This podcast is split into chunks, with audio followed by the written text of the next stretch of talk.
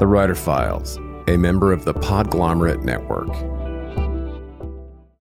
Greetings, scribes. Just a quick break to recommend our recent sponsor's Book of the Month.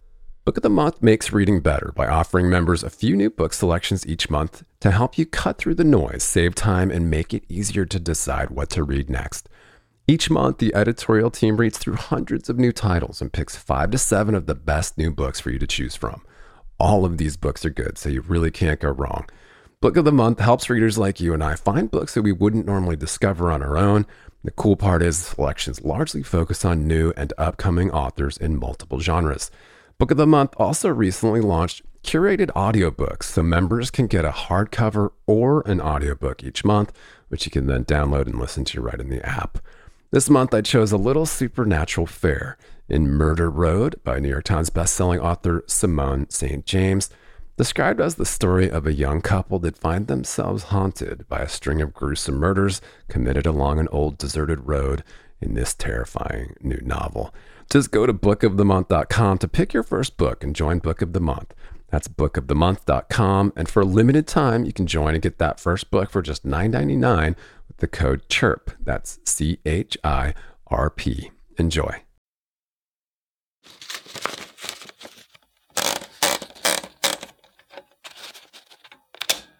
Fifteen years go by. Finally, write a novel. I was incredibly fortunate with the response. I just felt so happy and gratified. And suddenly, there were people interested in my second novel. You know, I'd gotten the thing I wanted. I was a, a novelist. And to my complete surprise, I found myself just uninspired or I, I, didn't have an idea to start. And for a year or two after my first novel came out, that was okay. I was getting offers to do all sorts of fun and random things. I also I do like writing literary criticism. So I, I wrote I wrote a piece about um, Samuel Richardson, an 18th century novelist I like for the New Yorker. That was fun. You know, I, I, wrote just I wrote some other piece. I wrote a a television pilot based on Edith Wharton's House of Mirth, which is great. I, that got my husband and me and our daughter health insurance for two and a half years, even though it was never made.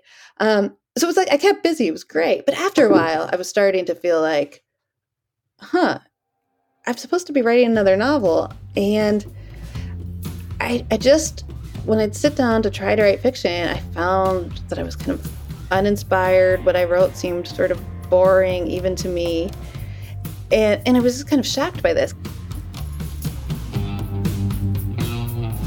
And welcome back to the Writer Files.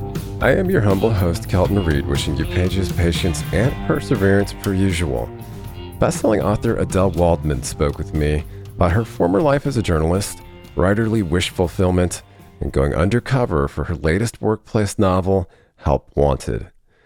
Adelle is a journalist and best-selling author of The Love Affairs of Nathaniel P., which was named a Best Book of the Year by The New Yorker, Economist, NPR, New Republic, Slate, Bookforum, The Guardian, and many others.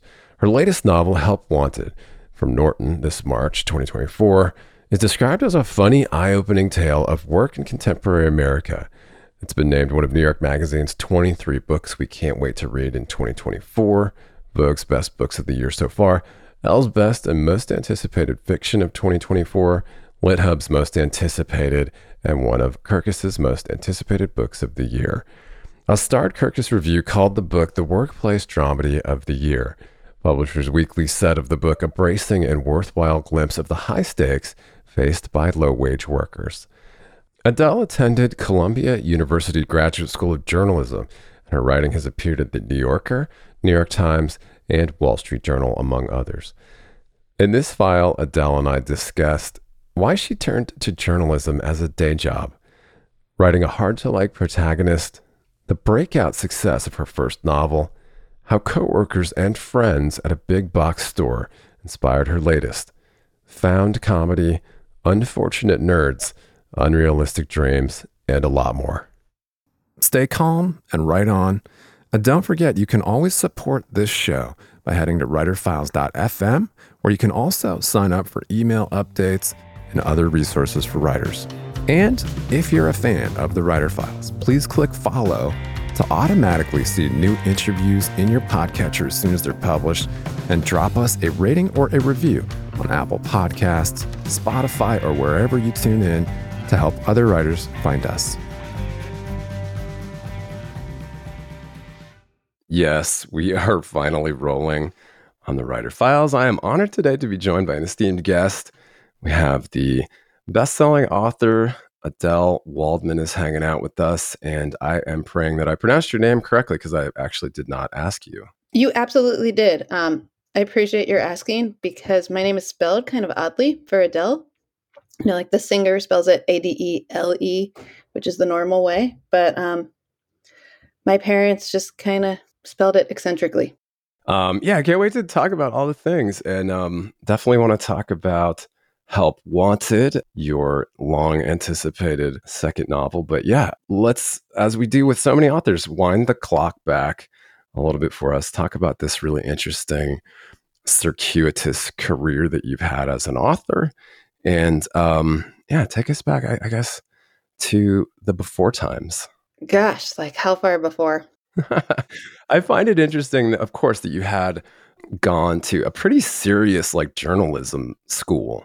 I did. Yeah, that must have affected how you write, how you kind of perceive the world, and and of course, obviously now as a lauded fictionist, um, I just find it find it interesting that you know so many really like successful fictionists did start out in journalism. I'm thinking specifically of one very famous um, Ernest Hemingway, but yeah, take take us back a little bit and, and kind of talk about how that may have I don't know steered you. Yeah, well, it's so eccentric, and I think in some ways, I'm not sure that journalism school steered me or the person who made the decision to go to journalism school steered me, if that makes sense. Like, I guess what I'm trying to say is the fact that for reasons I find difficult to explain, I was not interested in an MFA, but I was interested in journalism school, just speaks to something kind of just I think odd in the path that I took, which I don't. I should be clear, like wholeheartedly recommend some of my decisions in my 20s. I just look back and I'm like, what was I thinking? But I basically had this very bohemian idea that I wanted to graduate college, move to New York City, be a waitress, and write a novel. And I just was kind of idealistic about this. I just sort of wanted to like eschew a conventional bourgeois, boring life. Um, there were a lot of problems with this plan, such as the fact that I had I had been a waitress while I was in college for summers and um, semester I took off, and I was not a very good waitress, nor did I really like waitressing. But somehow I thought doing it in New York City when I was writing a novel would be totally different. But I did try that. I, I finished college. I I just I did it. I was I was in the city and waitressing, and lo and behold, I still did not like waitressing. And it started to occur to me that I felt like I was years away from being able to write a decent novel. So I didn't know if I wanted to spend the next 10 years doing a job I didn't like and wasn't good at. Um, and I had a boyfriend at the time who was a journalist, and I basically he was like the only person I knew who liked his day job. So I was just like, oh, maybe this would be a good day job for me because it was going to be years before I'm capable of writing a novel. And I need something to do like this. I'll learn about the world and it'll probably help, but like eventually for me to get a book published. So kind of I went into it in not the most, you know, just a very arbitrary way. And I, I at that I didn't go right to journalism school. What I did, this was the late '90s. I looked in the New York Times um, help wanted section on Sundays, and they had a section, and then you know it's actual paper, a newspaper, physical one. There's a mm-hmm. section called College Grads Wanted, and I looked in that section. I got a um, a job as an intern for a financial trade publication, where it was called Financial Net News, and we covered financial services on the internet. And I got I got the internship. It was like a paid internship for four hundred dollars a week. And after a few weeks, I guess I did well. They offered me a job as their like, associate reporter, the lowest level. But I liked it a lot more than waitressing. And through that, I came to have an interest in journalism. And I went from there to a newspaper in Connecticut, the New Haven Register.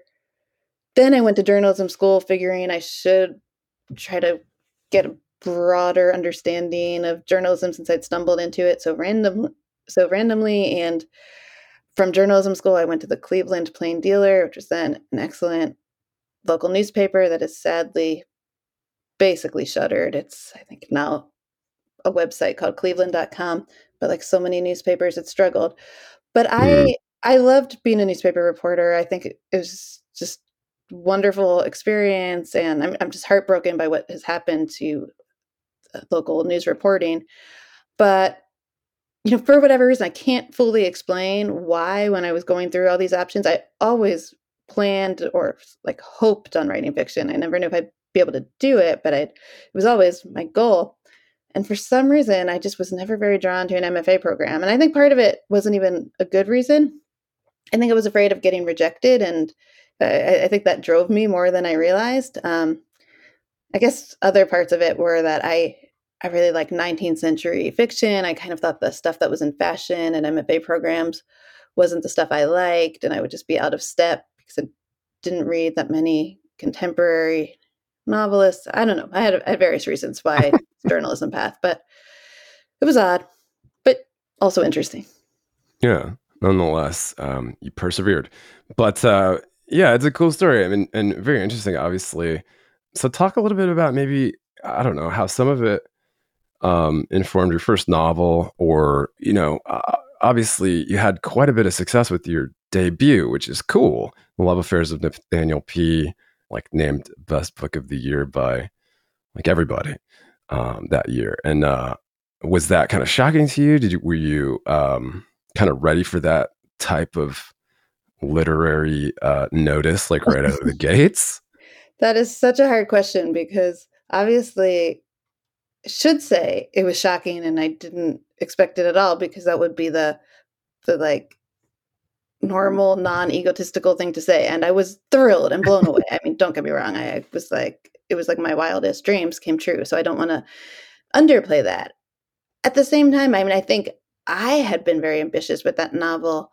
Like I felt like there was a very good chance that the world would see it as um, just a very narrow, light novel of interest, maybe to young women who were dating, because so much is about the internal dynamics of of just one relationship. And um, I had really hoped that it would be read by not just young women, but by men and people of all ages. But I was definitely afraid. I, I really didn't know what to expect because I felt like I was going up against some headwinds of um, just to write a book where there's no in the book there's no other plot. It's just a straight romantic plot. It follows one relationship from beginning to end. You know there's no cancer terrorism or anything that would kind of elevate it conventionally to a more serious type of book but it's also i think not very satisfying for people who want like a true rom-com it was a book that is kind of dark um, kind of no one comes out well that the main character is um, hard to like for a lot of people, but the the woman who I think readers tend to sympathize with, she also becomes kind of needy and clingy. It's you know, it, it felt like it wasn't quite an easy book. I, I, I guess I was afraid that it might please no one, that it might disappoint people looking for a fun, uplifting rom com without striking people who like serious fiction is serious enough. So I was definitely very scared. Um, but at the same time i like i believed in the book i felt like i wanted to write realistic psychological fiction that that looked at an ordinary relationship and kind of took a more critical look at a certain type of male protagonist that kind of like loosely inspired by like a Philip Roth type character, sort of intellectual male from the provinces who's I think when men write such books from their own perspective, they're often a little um, soft on their main characters in terms of how they treat women and i want to just take a more a fair look but a critical look.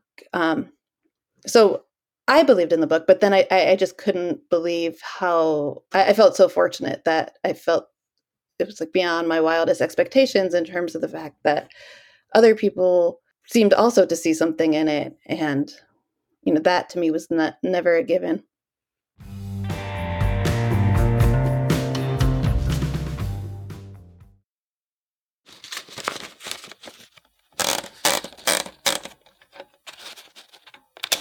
you have had um, some time between novels to talk a little bit about. Oh my gosh, so much time. That, yeah, talk about that. Sure. Just the evolution between the books because now, um, as your second novel comes out, Help Wanted is also being lauded as one of the most anticipated of the year um, for 2024.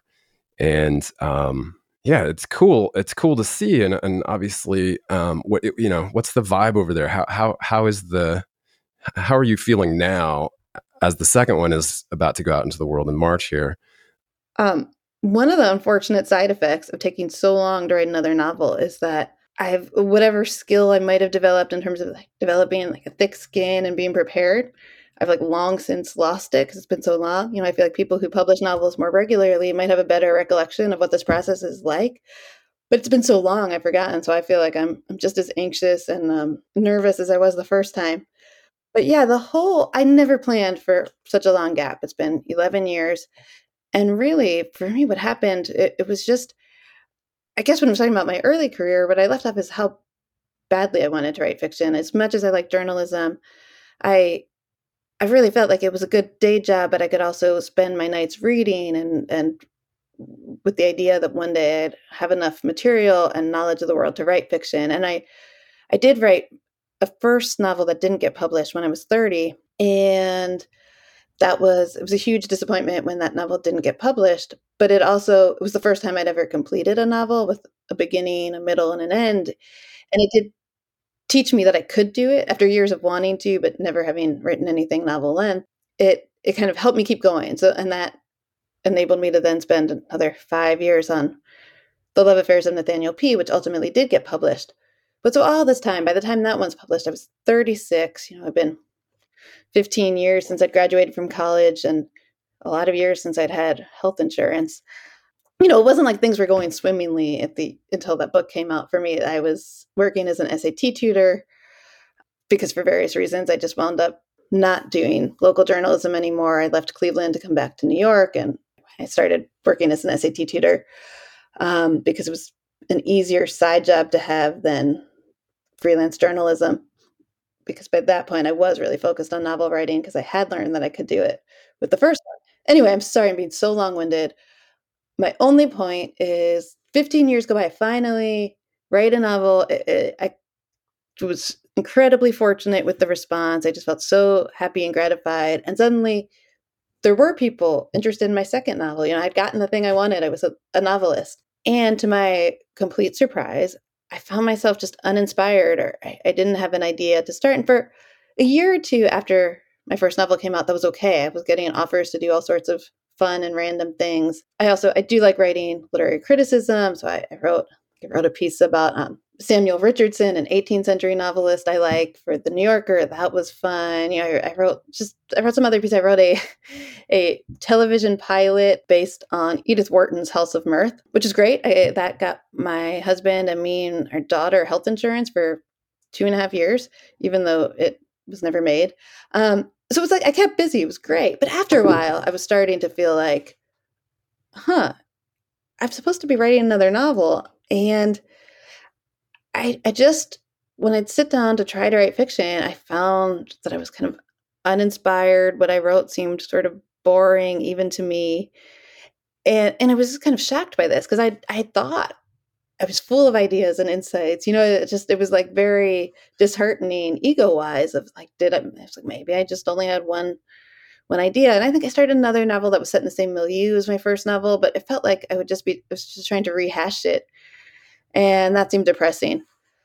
Um, so I was kind of just stuck. And then I think what happened is Trump won the election in 2016, which I found surprising. Um, I guess many people did.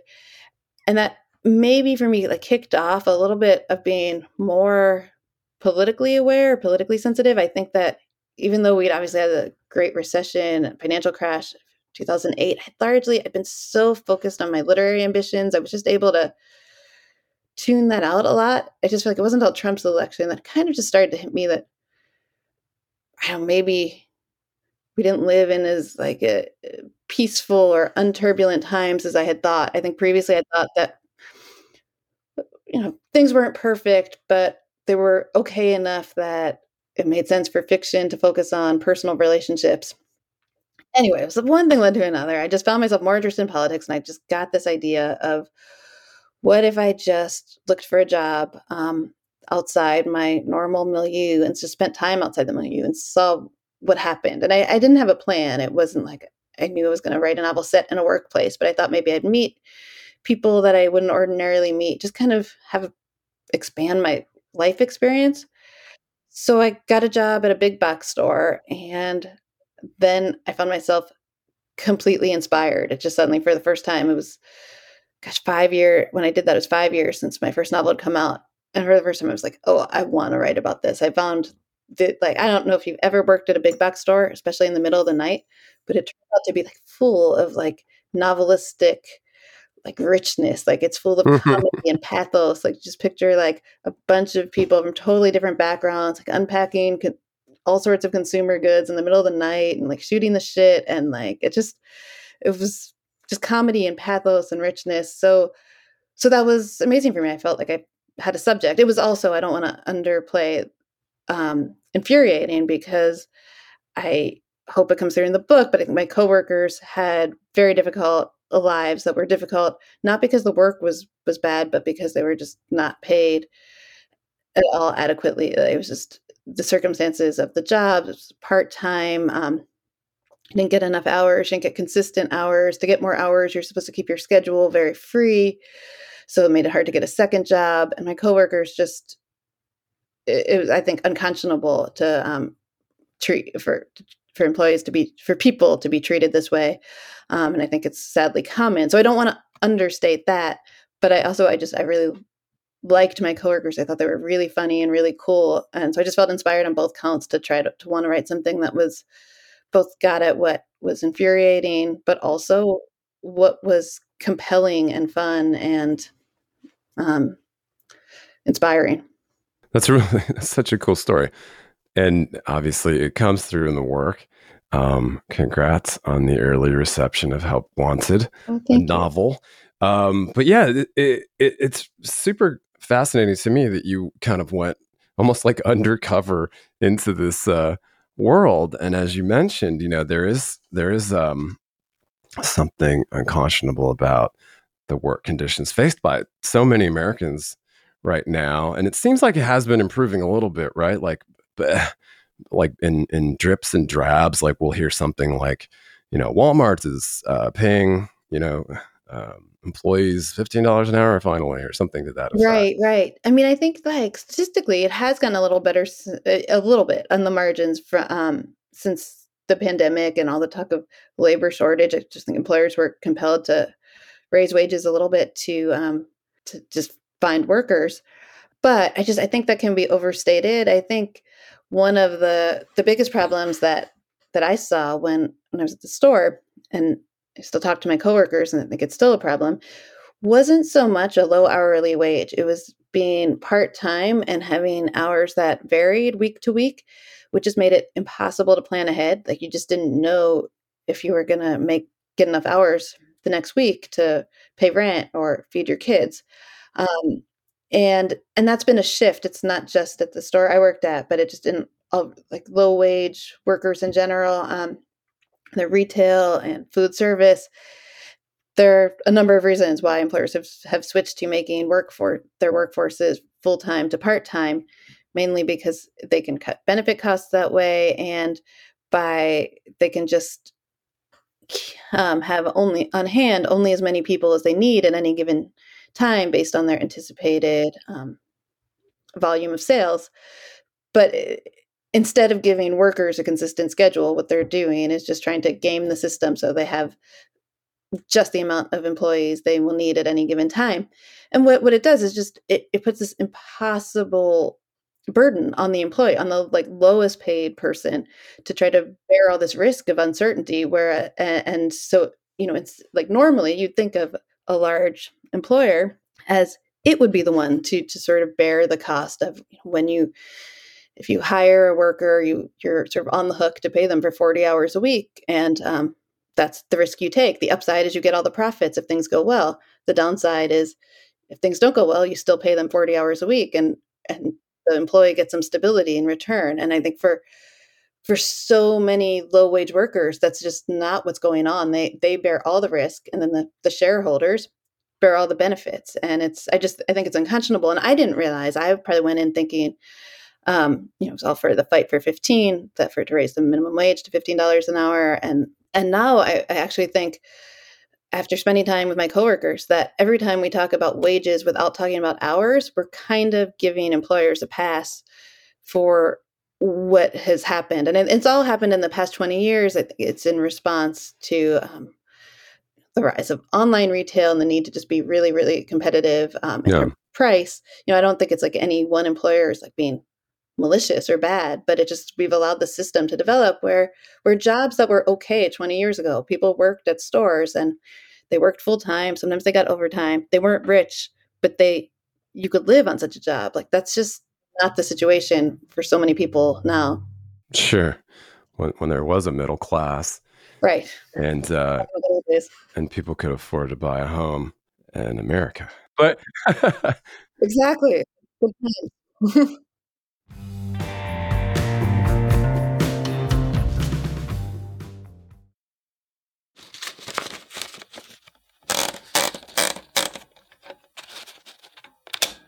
of course, you know, let's focus back on on Help Wanted, and of course, the work has been described as a funny, eye-opening tale of work in contemporary America. Not to go down this rabbit hole of of doom and gloom, but um, yeah, congrats! And I thought there was some some great um, reviews here. Uh, obviously, Kirkus in a start review called it the workplace dramedy of the year, and uh, Publishers Weekly uh, upracing and worthwhile glimpse of the high stakes faced by low wage workers. And I thought it was cool that your cohort there um, had called, uh, excuse me, author, I'm, I'm going to butcher this name, Elif Batuman. Oh, Elif. Elif. Think, you know what? I've never asked her how to pronounce her name, but I believe it's Elif Batuman. Okay. But I could be getting it wrong too. I thought it was really sweet that Elif um, had said of the book, Help Wanted is like a great 19th century novel about now. It wants an effervescent workplace comedy and a profoundly human exploration of the psychic toll exacted by the labor market. So yeah, I mean, so and and again, congrats on the work.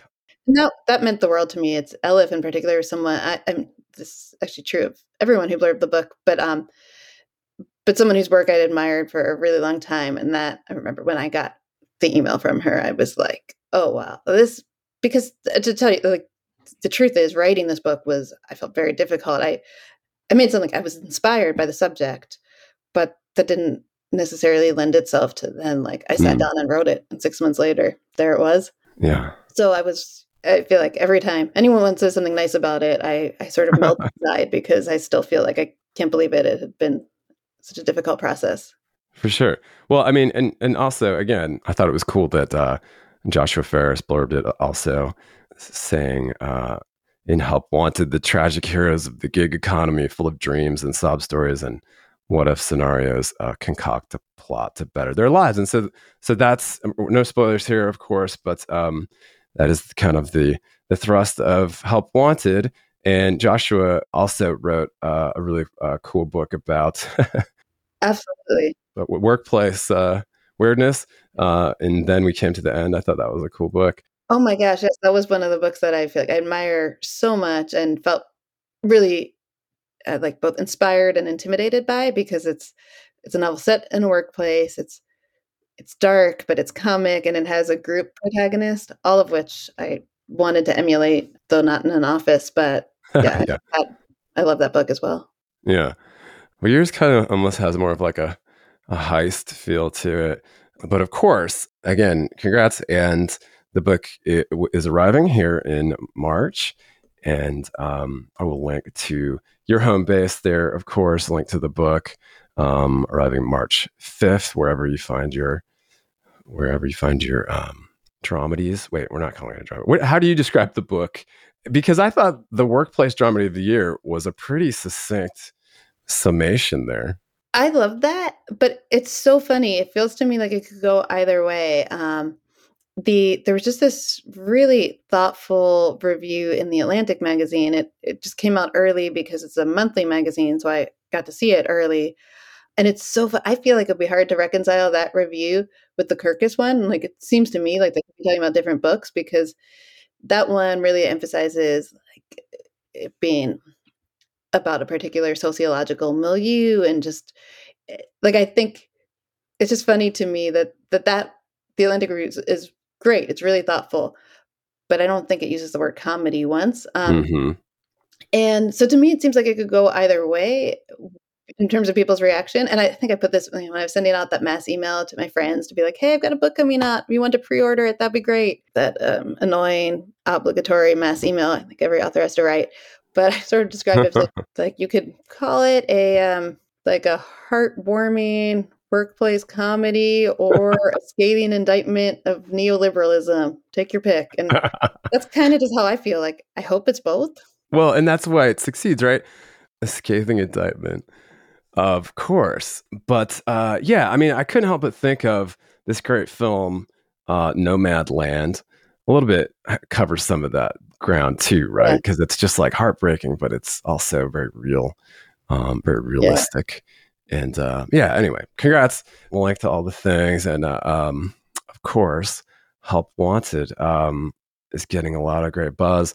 So um, I've got a question for you about because I kind of envision it also as like you know you had said you you wrote a, a tv pilot i kind of i kind of imagine it already as like a somewhat uh a, you know like a, a funny uh comedy do you, do you imagine it as like a sitcom or do you imagine it more like as a movie or do you do you uh, have you sold the rights already i mean it's kind I of have, uh, i have not i have to say i don't know much about this world in spite of randomly having written this one tele- uh, pilot which again was a total Eh, like the kind of thing you couldn't even replicate. It was just I happened to befriend someone who was a director who who liked my first book, and we started talking about Edith, Edith Wharton, and it just it came out of nowhere. There's um, but I'm not expert in this world at all. Um, but I think because there's a sitcom called Superstore, yeah, it might be kind of a hard sell for TV. I feel like mm-hmm. Superstore might have kind of covered that. In my like private, unrealistic dreams. Honest, this will sound so strange. I'm not someone who's like super into musicals, nor am I against them. But I actually kind of saw it as a musical because I feel like a musical often has like an ensemble cast. And in, in my book, like each character gets a moment where they tell their backstory. And I feel like I could see those moments being in song. And also, the characters spend all this time they're unloading a truck or they're um, stacking shelves of a big box store. And I feel like you can still see that on stage. Like ironically, the fact of it like that is like seems both like a little boring in real life. It just seems like it could be so good on stage as characters are like jumping off of boxes and like oh my climbing on the truck. And then sometimes they go outside for their break yeah. and they're smoking cigarettes and the sun is rising. I feel like you could picture it on a screen. Anyway, I have this fantasy. I have no idea how realistic this is. I am not an expert in musicals, but um that, that was my unrealistic fantasy. That's so funny. Yeah, I could see it as a uh, Julie Taymor. Uh, no, I don't yeah. know. I don't know where going. Well, that'd be awesome. Anyone who's interested, that's okay. Very cool. All right. Well, um, do you plan to go undercover again for your next uh, novel? I don't. Um, I I hope it was one time thing. I I don't know, and I hope it it doesn't because I I don't see it as like a I don't know, a gimmick or something. Like I realize as much as even though I had this journalism background, if I had tried to interview my coworkers, I never could have written this novel. I mean, and to be clear, they eventually I told them I was a writer and I did actually sit down and interview with them, but this was after months of me working there when we were already mm-hmm. friends. So it's it's not that they didn't know, but if I had just sat down on day 1, I feel like we would have been playing these roles. I would have been the journalist and they would have been the subject and and you're both sort of anticipating what the other one wants. And instead, I had to know them as as a coworker and it was kind of like high school. I was just I wanted them to like me. I was trying to fit in. And unfortunately, I'm kind of a nerdy person and so it was hard for me to try to convince them to like me. Um, you know, some of my usual references are to books and to just things that, that just didn't exactly fly in this in the uh, in the milieu. So, but I feel like I got to know them as like who was who was really funny about imitating our bad boss. You know, who who had the driest sense of humor, and and I feel like that to me was really important that it come through in the book of just like how charismatic and likable they were. Like I didn't want the their the only quality that came through about them is to be like that they were being exploited by their employer or they were poor. Yeah. But that's it. So I feel like there was much to be said about going undercover in that sense. I just, it wasn't something I ever expected to do. And I kind of hope I'll be able to avoid it for the next one. okay. Really, really cool story. Uh, all right. We are going to wrap up here. And you've been very, very uh, generous with your time. But um, I have one fun one for you before we wrap. And if you could have uh, drinks, dinner with any author from any era, who are you taking and where are we going to your favorite, ideally, your favorite spot? Oh, how fun. Okay. I'm just going to go with like, I get the person I always say, um, which is George Eliot. I mean, by saying, by always say, I mean, I've never been asked this question, but like my go to favorite author if I had like hours to think about it, I might try to think like, hmm, is George Eliot the best one to have for drinks, or should I go with like my next level favorite authors who might be more into drinking? Um, George Eliot seems like she might be a little um, on the restrained side. I don't know if she'd smoke a cigarette with me. I mean, oops, I don't smoke cigarettes except on rare occasions. Um, just to be clear, um, but but yeah, that doesn't. I don't see George Eliot really like necessarily um, kicking back in that way. But that said, she Middlemarch remains. It was uh, blew me away when I was 21, and I reread it every few years, and I am just continually blown away by it. I like all seven, eight of her novels. Um, I think I've used epi- epigraphs from her for um, both my novels, and uh, yeah. just, there's no one I admire more. So I'd have to I'd have to choose George Eliot, even if we wound up going someplace very Victorian and, you know, kept it really on the up and up. okay. a, a stayed. Yeah, very staid. That's the word I was searching for. Okay. You know, but maybe I'm wrong. Maybe I'm not giving George Eliot credit. I don't know. okay. but if we can get her to loosen up a little bit, maybe with a martini, and then later on, uh, we'll sneak out and have a cigarette.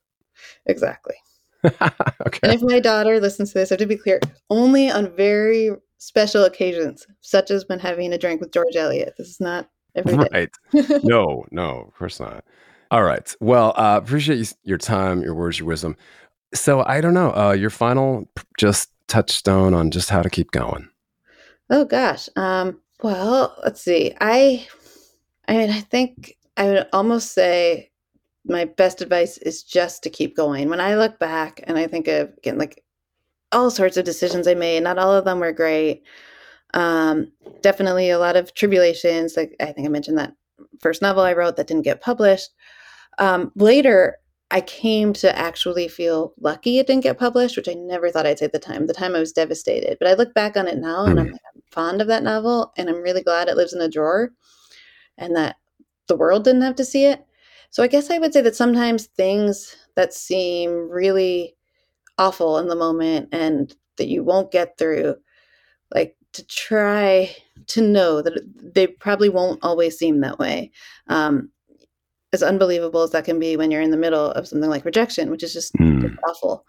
Um, and I guess the other thing I'd say is related is that I feel like I've gotten better over the years at trying to hear constructive criticism and like just take it in, take it seriously, and get better as a result. And that doesn't mean just always doing whatever like your professor says because your professor is published or or if you have an agent your agent says because they know the industry like like i think you have to filter stuff and if something sounds wrong to you it's wrong but but i think you can't for me, what I couldn't do is reject things out of hand because it would mean more work or messing with my original intention. I feel like it was really important to learn to hear criticism, think about it, and maybe take it in, maybe say no to it, but to really deeply consider it either way. Um, so to neither be too deferential to authority, but nor too defensive, if that makes sense. Yeah, no, I think that's a perfect, perfect place to wrap. I love that. And I always, uh, for some reason, it just made me think of this quote that I've kept kind of around, but it's a Kierkegaard quote Life can only be understood backwards, um, but it must be lived forwards. Right. Get grist for the mill. And hey, congrats on Help Wanted. And um, yeah, we hope you come back and rap with us again sometime in the future. That sounds great. Thank you so much. This was a lot of fun. I really appreciate it. Thanks so much for joining us for this file. And if you're a fan of the show, simply head over to writerfiles.fm for more. That's writerfiles.fm anchor.fm.